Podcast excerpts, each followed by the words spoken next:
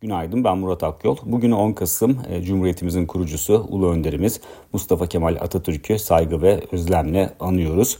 Piyasalara baktığımızda ise piyasalarda hafta başından bu yana olduğu gibi e, görünümü çok fazla etkileyecek bir konu başlığı yok. Haftanın son işlem gününe girerken de bu tablo değişmiş değil. E, dolayısıyla içeride bugün e, sanayi üretimi ve işsizlik oranı gibi makroekonomik verileri takip edeceğiz ama e, piyasalara yansıması muhtemelen limitli kalacaktır. Dışarıda da benzer bir tablo var. Ee, orada da makroekonomik veri akışı limitli bilançolarda sona yaklaşılıyor.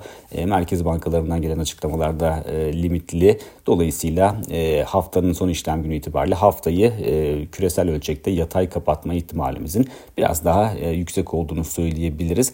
İçeride dolar TL kuruna baktığımızda e, çok belirgin bir e, farklılık yok. Dolar TL yukarı yönlü eğilimini, hafif yukarı yönlü eğilimini devam ettiriyor. Eylül ve Ekim aylarında zaten ortalamada %3'e yakın kayıplar söz konusuydu.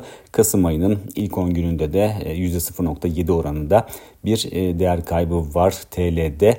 E, diğer taraftan volatiliteye bakarsak volatilitede e, 3 ay ve 1 ay vadeli volatilite arasındaki e, makas e, yukarı yönlü bir eğilim sergiliyor son birkaç aydır ki zaten dolar tl kurundaki yukarı yönlü eğilimle de örtüşen bir tablo ortaya koyuyor. Diğer taraftan Türkiye'nin 5 yıl vadeli CDS primine baktığımızda Orada e, ılımlı bir tablo görüyoruz. Özellikle önceki haftalara kıyasla bir karşılaştırma yaptığımızda mevcut tablonun son derece ılımlı olduğunu söyleyebiliriz ki bu da e, TL üzerindeki baskının artmasını engelleyen bir unsur olarak çalışıyor.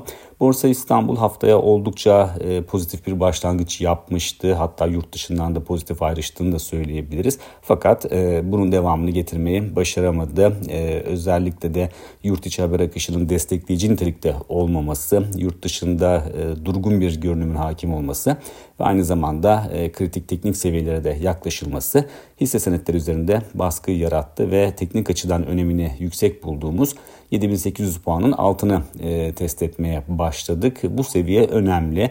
7800'ün altında bir kapanış yapılması durumunda bugün gelecek hafta içinde bu e, çok pozitif bir sinyal olmayacaktır. Dolayısıyla bunu göz önünde bulundurmak lazım. E, yukarıda ise 7900 puanı ara direnç olarak izlemeye devam ediyoruz. Fakat endeksin e, esas direnç noktasını 8000 puan olarak görmeye de devam ediyoruz. Bir sonraki podcast'te görüşmek üzere.